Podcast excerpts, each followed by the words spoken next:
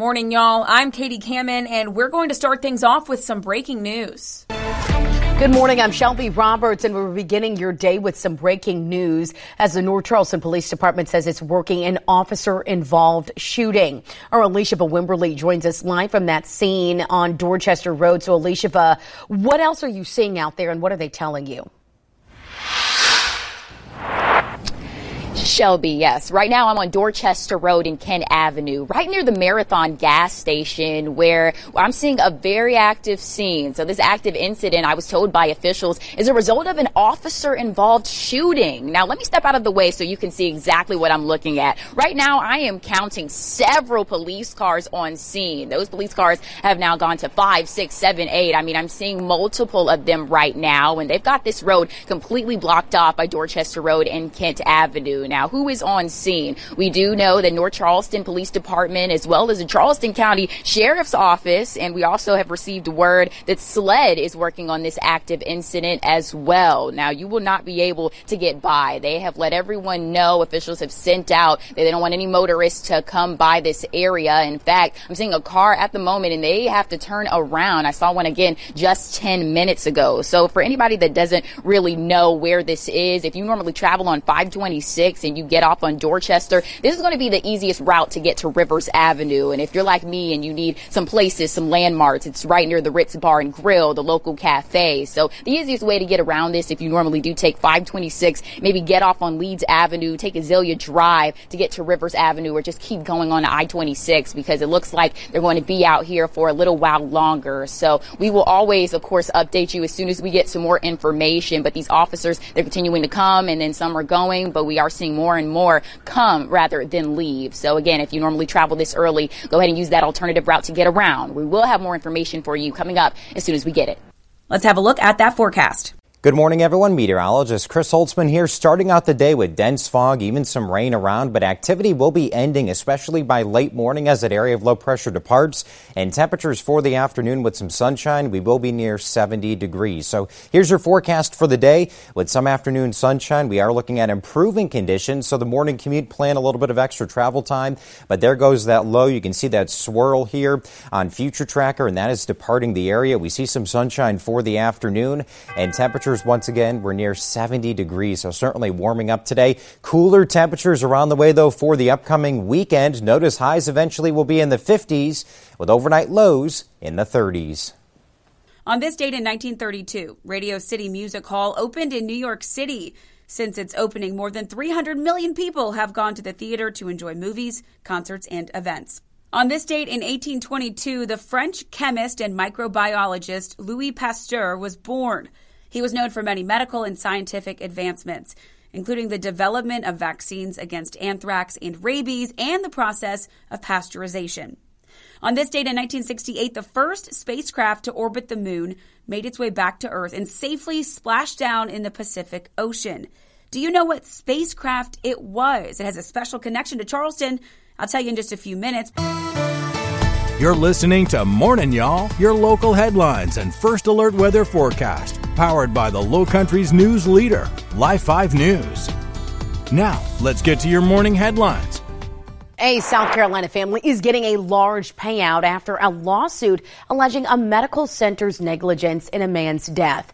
That suit claims a nurse at the Regional Medical Center in Orangeburg put Irvin Kenley's catheter in the wrong place, causing his death weeks after his treatment. Kenley was admitted into the center for nausea and abdominal pain. The suit states that the nurse tried to put the catheter into Kenley's external jugular vein, but unknowingly misplaced it into an artery. The family got a $900,000 payout after suing for gross negligence and wrongful death. A New Jersey couple is suing a South Carolina go-kart track for following following an incident involving their daughter at the Broadway Grand Prix in Myrtle Beach last week. The couple claims their 13 year old daughter and another driver crashed, causing the teen to be trapped while the go kart burned. The suit claims that teen is now permanently disfigured and will need years of treatment because of that incident. It accusing the business of failing to inspect and supervise the track. It also says the go karts did not have adequate fire prevention and emergency systems. Broadway Grand Prix released a statement saying the state's Department of Labor Licensing and Regulation inspected the ride before it was giving authorization to reopen it. And per state law, the agency inspects the rides daily. The embattled Colleton County Clerk uh, court clerk who oversaw the trial of convicted murderer Alex Murdaugh is facing some new scrutiny over her book in that case. Yesterday, Becky Hill, through her attorneys, admitted to plagiarizing parts of her book Behind the Doors of Justice, The Murdaugh Murders.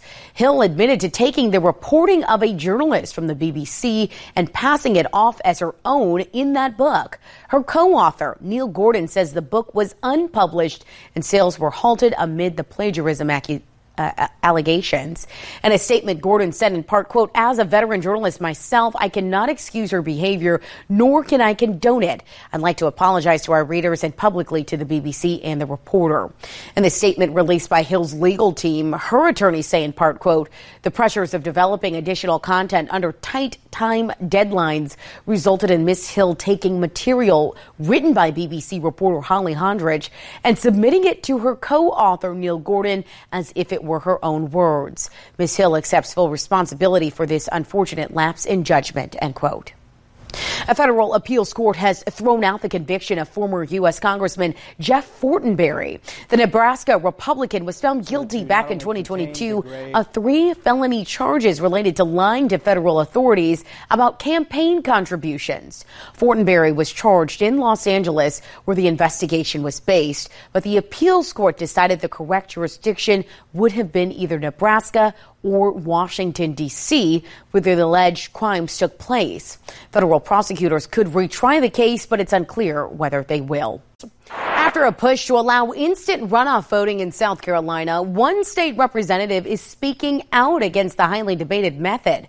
Instant runoff voting allows voters to rank candidates in order of preference to eliminate the need of a runoff weeks later. District 116 Representative Matt Leber says he believes it goes against the American tradition of a single vote per person and could create confusion for voters. Meanwhile, election officials say eliminating runoffs in our state would alleviate a very big strain on them during the election cycles. Right now, there are two bills in state legislature regarding the method, one to prohibit and the other to allow the method.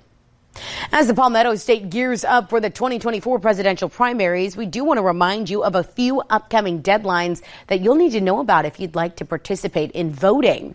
The registration deadline for Democratic presidential primaries is Thursday, January 4th. Early voting is from Monday, January 22nd to Friday, February 2nd. You can vote anytime between 8:30 a.m. and 6 p.m. election day, and that's February 3rd. Voting is from, excuse me, voting on election day is February 3rd from 7 a.m. to 7 p.m. that day. The deadline for absentee ballot applications is January 23rd, and those are due by 7 p.m. on election day. On the Republican side, the registration deadline is Thursday, January 25th. Early voting is Monday, February 12th through February 22nd, with election day being February 23rd. Voting is also from 7 a.m. to 7 p.m. The deadline for an absentee ballot application is February 13th, and those are also due by 7 p.m. on that respective election day. A link to register and polling locations can be found on our website, live5news.com. Just look under the big red box. Next year, more than 2 billion people globally will be eligible to vote in elections held in dozens of countries, leaving a lot of people wondering about the impact artificial intelligence will have on the outcomes. While the U.S. presidential election might be one of the highest profile elections, it is not the only consequential contest that's taking place. The seats of world leaders in India, South Africa, England, and more will be up for grabs and many are worried about deep fakes being used to spread misinformation. Meta, TikTok, and X are all vowing to fight the challenges of AI through fact checkers, the ability to flag misleading content, and more. But some say it's just not enough as the tech industry continues to cut jobs. The fact that there's been um, such massive job cuts to content moderation teams uh, pretty much across all the big US social media platforms is evidence of the fact that they don't really take it seriously enough. Um, and that will have um, concerning effects in, in the 2024 elections. Artificial intelligence aside, a record year for elections could also prove to be an unprecedented challenge to the electoral process in general. At the beginning of the show, I told you about the first spacecraft to orbit the moon that safely returned to Earth on this day in 1968. If you guessed the Apollo 8, you'd be correct. It was our very own USS Yorktown that went back and picked up the crew and spacecraft from the ocean. Celebrating birthdays today, rocker Hayley Williams from Paramore is 34. Actor Jay Ellis turns 41. Actor Timothy Chalamet is 27 and actor John Amos is 83. Thanks so much for joining us for Morning Y'all from Live 5 News. I'm Katie Kamen. Hope you have a great Wednesday. I'll talk to you tomorrow.